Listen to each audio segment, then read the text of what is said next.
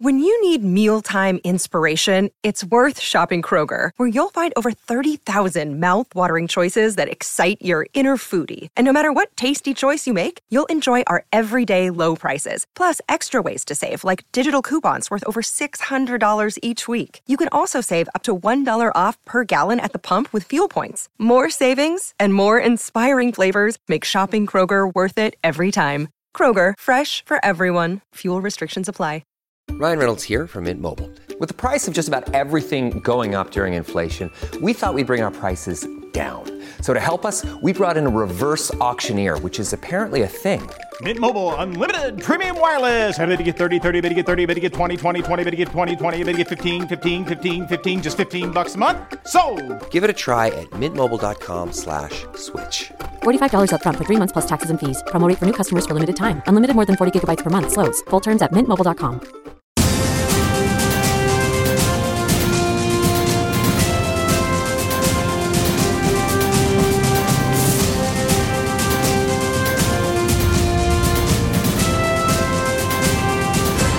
My guest this week is barrister and legal commentator Steven Barrett. Steven, welcome to the show. Hi, hello. Pleasure to be here on such an incredibly hot day. Yes, it, it certainly is very hot, and th- thank you for coming on. Now, we'll start with the Northern Ireland Protocol because this has been a, a real source of contention in post Brexit trade since its implementation. Can you just explain for us what the protocol is and why there have been so many issues around it? Yes. So, in its essence, the protocol exists because the EU decided. Well, I'll be even clearer. So, at the beginning, once you had the referendum vote, there were two ways of the United Kingdom leaving the uh, European Union. And there was a case called uh, Miller 1 that established that whichever of the two ways was used, it would require an act of parliament. And that's right. We requ- because we had, when we joined the EU, we brought the, the uh, type of international law that is the EU into our law by act of parliament.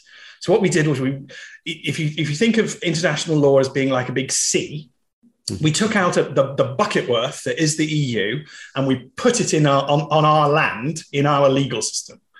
And we did that by an act of parliament. That was that was the bucket. So to get rid of it, to set it free, to put it back in the sea where it's and, and to, to, to, to make it leave our land, we needed to get an act of parliament uh, to, change that.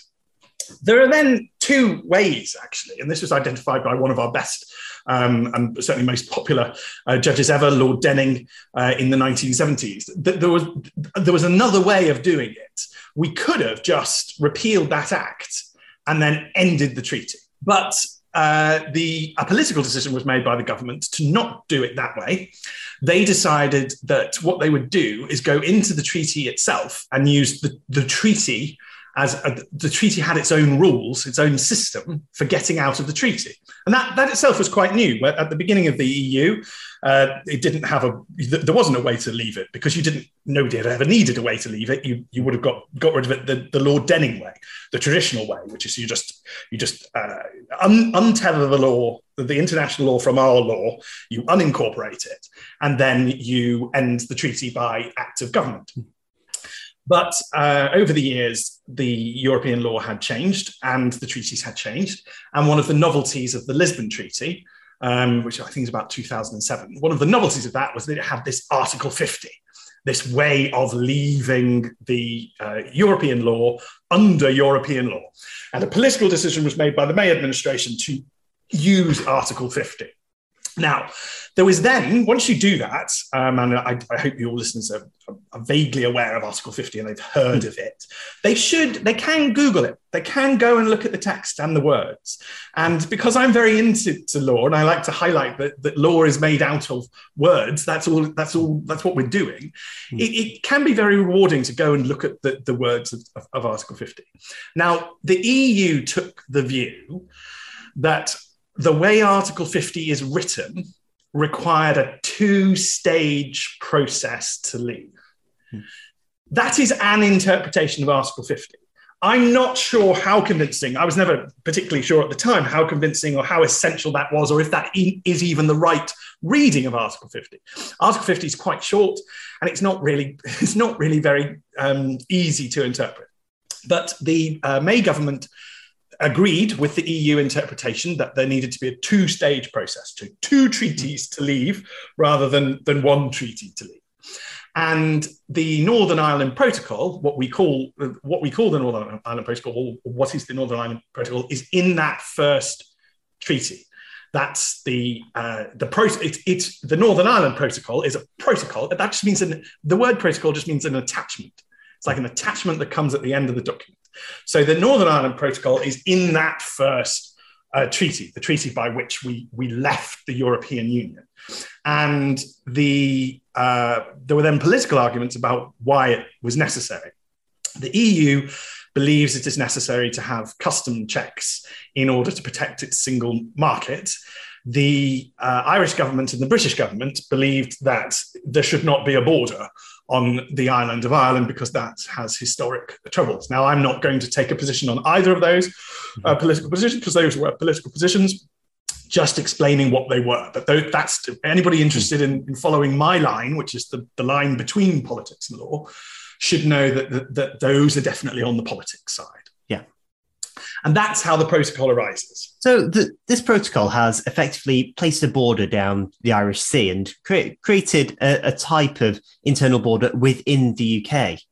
Now, do you think this is actually a breach of the Acts of Union, which founded the UK, which is a claim that many on the unionist, unionist side have claimed? Well, they, they, there was a bit of case law on that, um, and I think that the uh, the court dodged that question.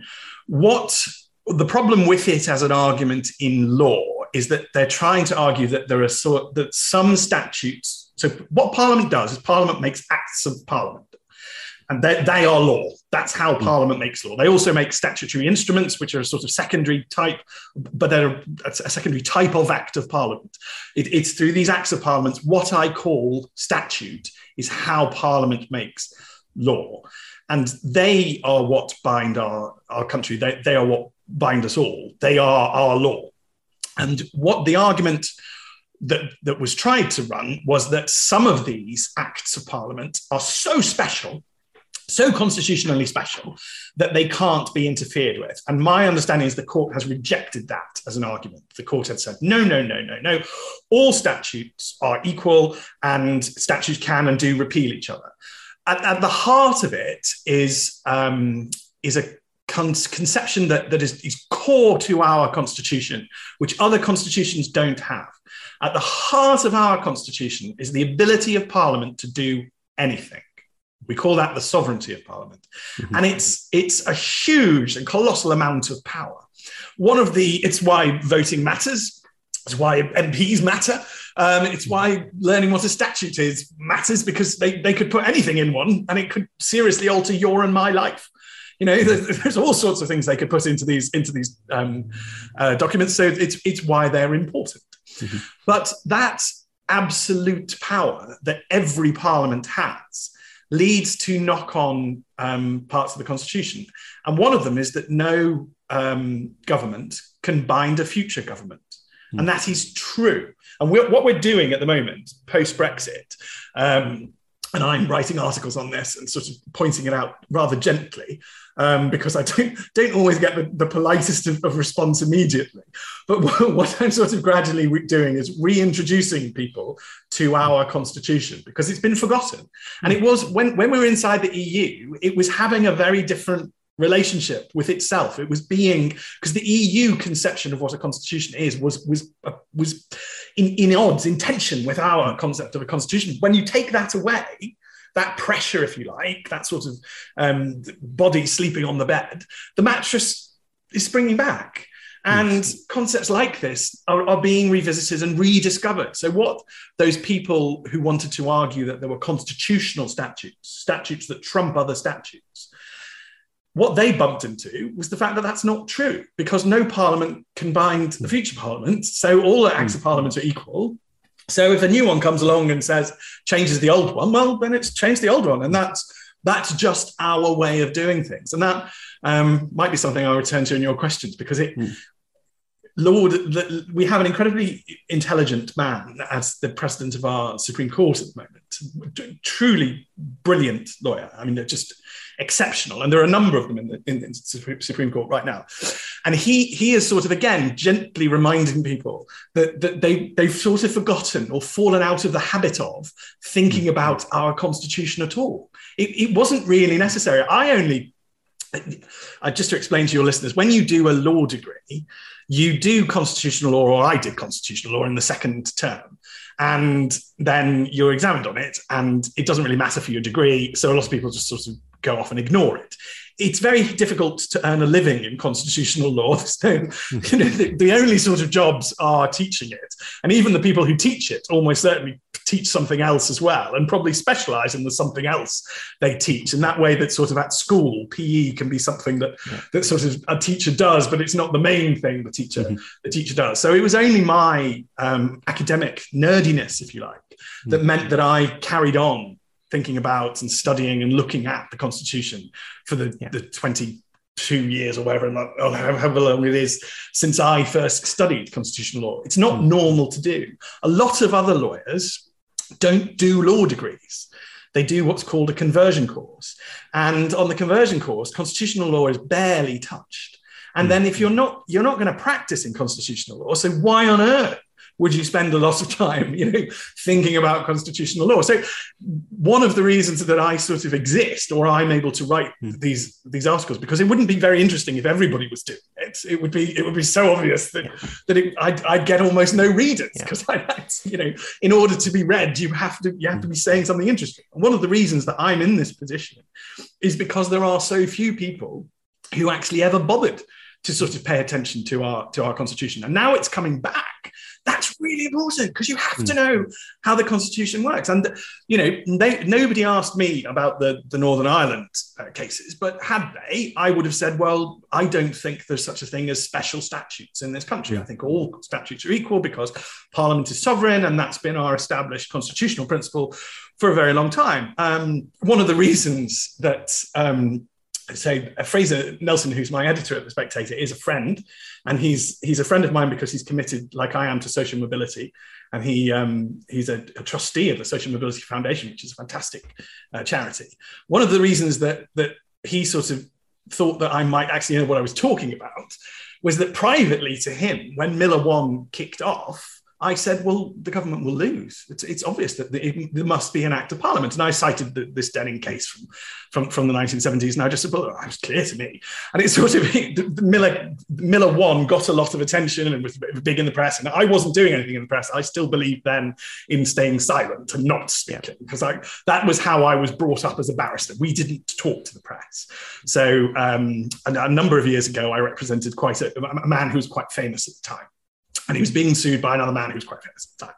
And so I would take the back entrance into the RCJ in order to avoid the press and avoid the cameras. And, and I thought that that was my role as a barrister. So I was I'm very much in that mindset. I've obviously completely gone against it now that the it was really the, the pandemic that pushed me over the edge. Um, and I'm obviously now a journalist myself.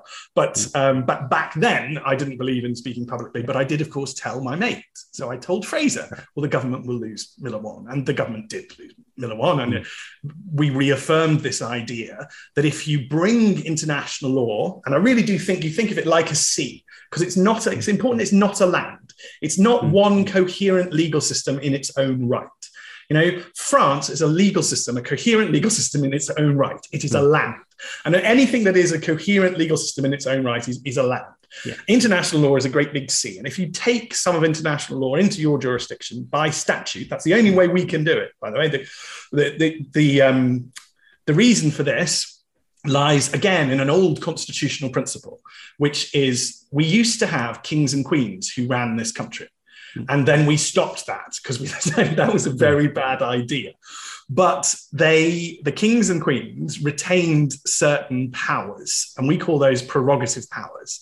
And we were okay with them because they weren't real power um, for a while, and it was sort of been the tussle between the kings and, and parliament.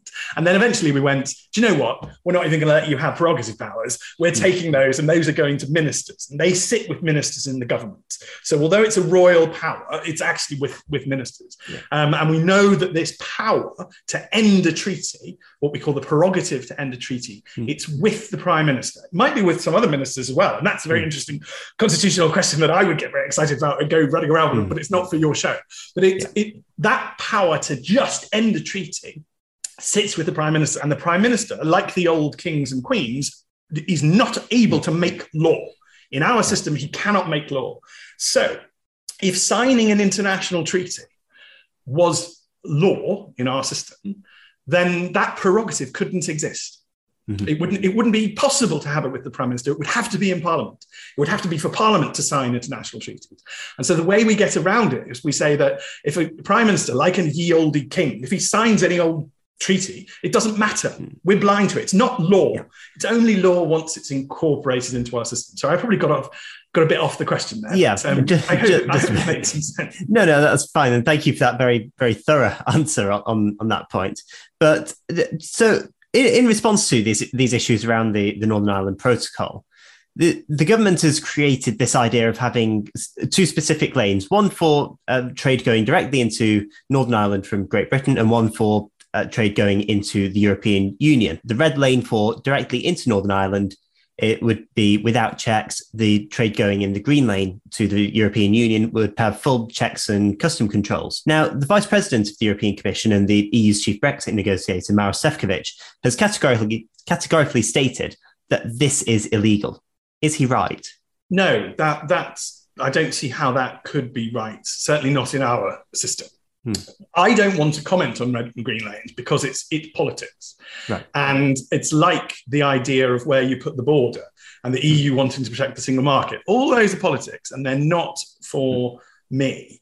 What um, what is the what is the difficulty that I have? The reason I'm speaking out and the sort of the fault line that's running through all of this is that from my conception, from my land, they're doing politics and calling it law and that's mm. that's unhelpful from my point of view from my system's point of view because in my country in our country there are certain key roles key jobs we have and those jobs are not allowed to do politics really important that those jobs don't do politics. And it's senior mm-hmm. civil servants, it's, uh, it's, probably civil servants, it's arguably the BBC with its charter. And, you know, it's definitely the one that would definitely, I mean, all of those are arguments, and we've got to return to all of this, and it'll probably kick off in the next few years. But the, those are sort of the areas you'd sort of vaguely suspect it and look at. Interestingly, it's never been bishops, as far as I can tell. So actually, the hmm. Archbishop of Canterbury is fully entitled to be as political as he, as he, as he wants, as law. So he, mm. he's he's not in my sights. But mm. the ones that we all know definitely can't do politics yeah. are judges. And when I first sort of came on came on the scene or became sort of pu- went public as, as, as a lawyer, I was sort of pointing this out, and people would deny it. People would deny that there were that there were jobs where you can't do politics. And one of the ways I've been able to prove it is that over the last two years, certain communications have come from judges that leaked. Mm. So we got some, first of all, we got some leaked emails from the Supreme Court, and they proved it. They proved that judges are concerned about whether or not they're doing politics and that judges can't do politics. And mm. Lord Sumption said, ah, well, then I shall, re- I shall resign from the list because I'd like to do, effectively, I'd like to do politics. And they all went, yes, good, that seems sensible, thank you, totally agree. And it, because they knew that the line existed. Mm. We then got released under the um, uh, certain documents become public after a passage of time. Hmm. And there was a, leaked memo uh, about the appointment of, of that man, Lord Denning, I mentioned. Hmm. And that memo identified that there's a line between law and politics. Actually, they were a bit concerned that Lord Denning hmm. might sometimes be doing politics, but they couldn't really pin it on him. They weren't, you know, he was a he was a wily old fox, so they they weren't sure, and they sort of they let him through. But the point was that they cared about that line between law and uh, and and politics. Mm-hmm. Um, and that's what that's what I'm doing. So with all of this stuff, red and green lanes, it's nonsense. Mm-hmm. As as because Parliament is supreme and sovereign, as law, law should almost never be saying no to anything Mm-hmm. because it's you know what's a, that's just not the purpose of our law our purpose of our law is to exist and then to tell people what the law says that's what that's what we do it's not there to block um, political uh, maneuvers the eu is acting as law in a really strange way because um, the, the current negotiator, the previous one was Barnier, the, the, the new one is the, the chap you're mentioning. They treat him like an agent. Okay. And um, I don't know if that makes sense to your listeners, but an agent is somebody who works for me and who's going to do a task that I ask them to do. Hmm. And I give them a mandate. So I might get an agent to come and sell my house, an estate agent. And his mandate is to sell my house. His mandate is not to feed my dogs. His mandate is, is not to go to the shops and buy, buy me lots of ice lollies. His, hmm. his mandate is whatever I give him as an agent. And he is limited to that. He has that power only. Hmm. These negotiators have not had a change of mandate for years. So they're not mandated to actually negotiate.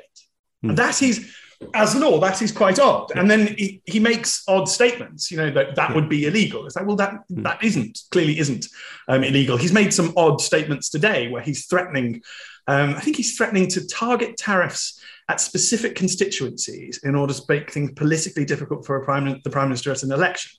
Well, that's clearly politics. Yeah. Um, and I'm surprised he has in his mandate the, the ability to do that. But that, that's also clearly not allowed under the, the Northern Ireland Protocol. I mean, if, if, if they want the, what this argument that we keep returning to is can international law have its own rules? And what are they? And clearly, some bits of international law do have their own rules. And if he wants to follow the rules of the Northern Ireland Protocol, he has to read the protocol, and they have to. Or any response by either party has to be proportionate. And one of the reasons that uh, you can tell if I'm doing uh, law is that I talk about, I give, I explain things, and everything I say could apply to the other side. And one of the one of the great um, uh, sort of dramatic moments for me of talking about law in public recently was um, was over Partygate, where I categorically do not think the con- consumption of a slice of cake at uh, at a work event uh, breached the, the COVID rules. And one of the nice things now that looks immediately people are like, oh, that looks a bit political. It's like, nope, because that's my legal opinion. Mm-hmm. And my legal opinion doesn't just help the Prime Minister and the Chancellor. My legal opinion helps Keir Starmer. Because hmm. I also don't think that having a beer, you know, uh, if if Keir Starmer's different from the Prime Minister, it would only be because the work had technically ended. But I'm hmm. surprised. I don't take that view. I hmm. take, you know, I've taken and I've I've written on this extensively. But because I can do both sides, I hope people are starting to notice that I'm just doing uh, doing law. But no, a lot of what the EU says is is odd. We've had I've dealt with them for for two years because as a creature of law, they should only say things which are true as law. But they quite often say things which are not true as law. So when they threatened AstraZeneca, um, I, I wrote about that because I got to write about commercial contracts law, which is exciting and fun for me. Um, and people were interested in reading it. My relationship with, with politics is that politics makes people interested all of a sudden in bits of law that I like. And if, if the politics moves into it, I can just go, oh, tell you about this law. I could have written the article I've just written um, a year ago and nobody would have batted an eyelid because the Northern Ireland Protocol wasn't in play and the politics wasn't there. I sort of wait for the politics to get into the room and then go, ah, here's the law. Um, and that's basically what I'm doing. But um, no, they, they, as politicians, can negotiate any settlement and then it can be put into law. The idea that the law is preventing or stopping or blocking any settlement is, is, is simply wrong. The EU's chief negotiator, Maros Sefcovic, has threatened to sue the UK at the European Courts of Justice as, as a result of these proposed changes to the protocol. But given that the UK has left the EU, of which the ECJ is a part of, can the UK effectively ignore whatever ruling the, the Court of Justice hands down? That's a very interesting constitutional question. I mean, what's happened with the protocol? Um, and remember, what this is. This was an on Brexit was an ongoing political negotiation. So by the second, I've talked about the two treaties. By the second treaty, the ECJ is gone. But there was there was a lot of chat at the time that the ECJ might be in charge of the second treaty.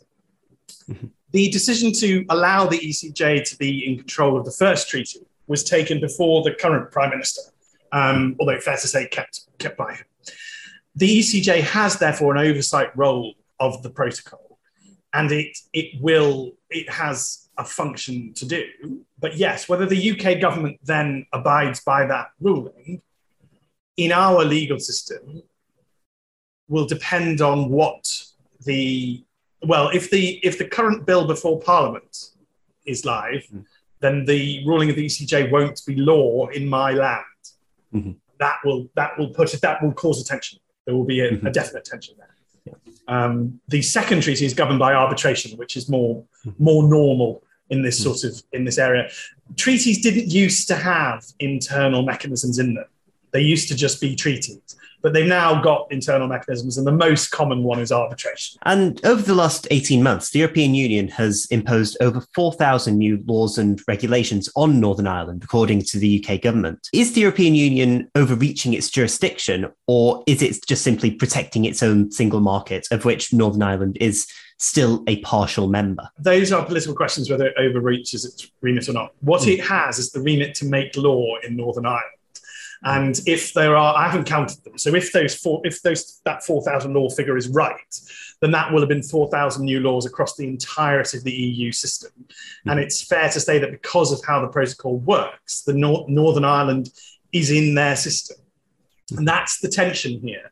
That's, I mean, that is an oddity. That is a constitutional oddity we've certainly never had or never say never with our constitution because it's 800 years old. But um, it's it's definitely it's definitely odd for it to be under a different legal system. But if if the EU it is, and if those laws are made inside the EU, then they apply in Northern Ireland, but they don't apply to, to what we might call the rest of the UK. So, do you think this standoff between the UK and the EU could potentially place the the Good Friday Agreement at, at risk? Do you think there is a, a, an argument that actually that stability that the Good Friday Agreement has caused could be disrupted through these trade disputes? Yes. So the Good Friday Agreement is another one of those treaties that's come into our law because it's backed up, and the um, it has requirements itself.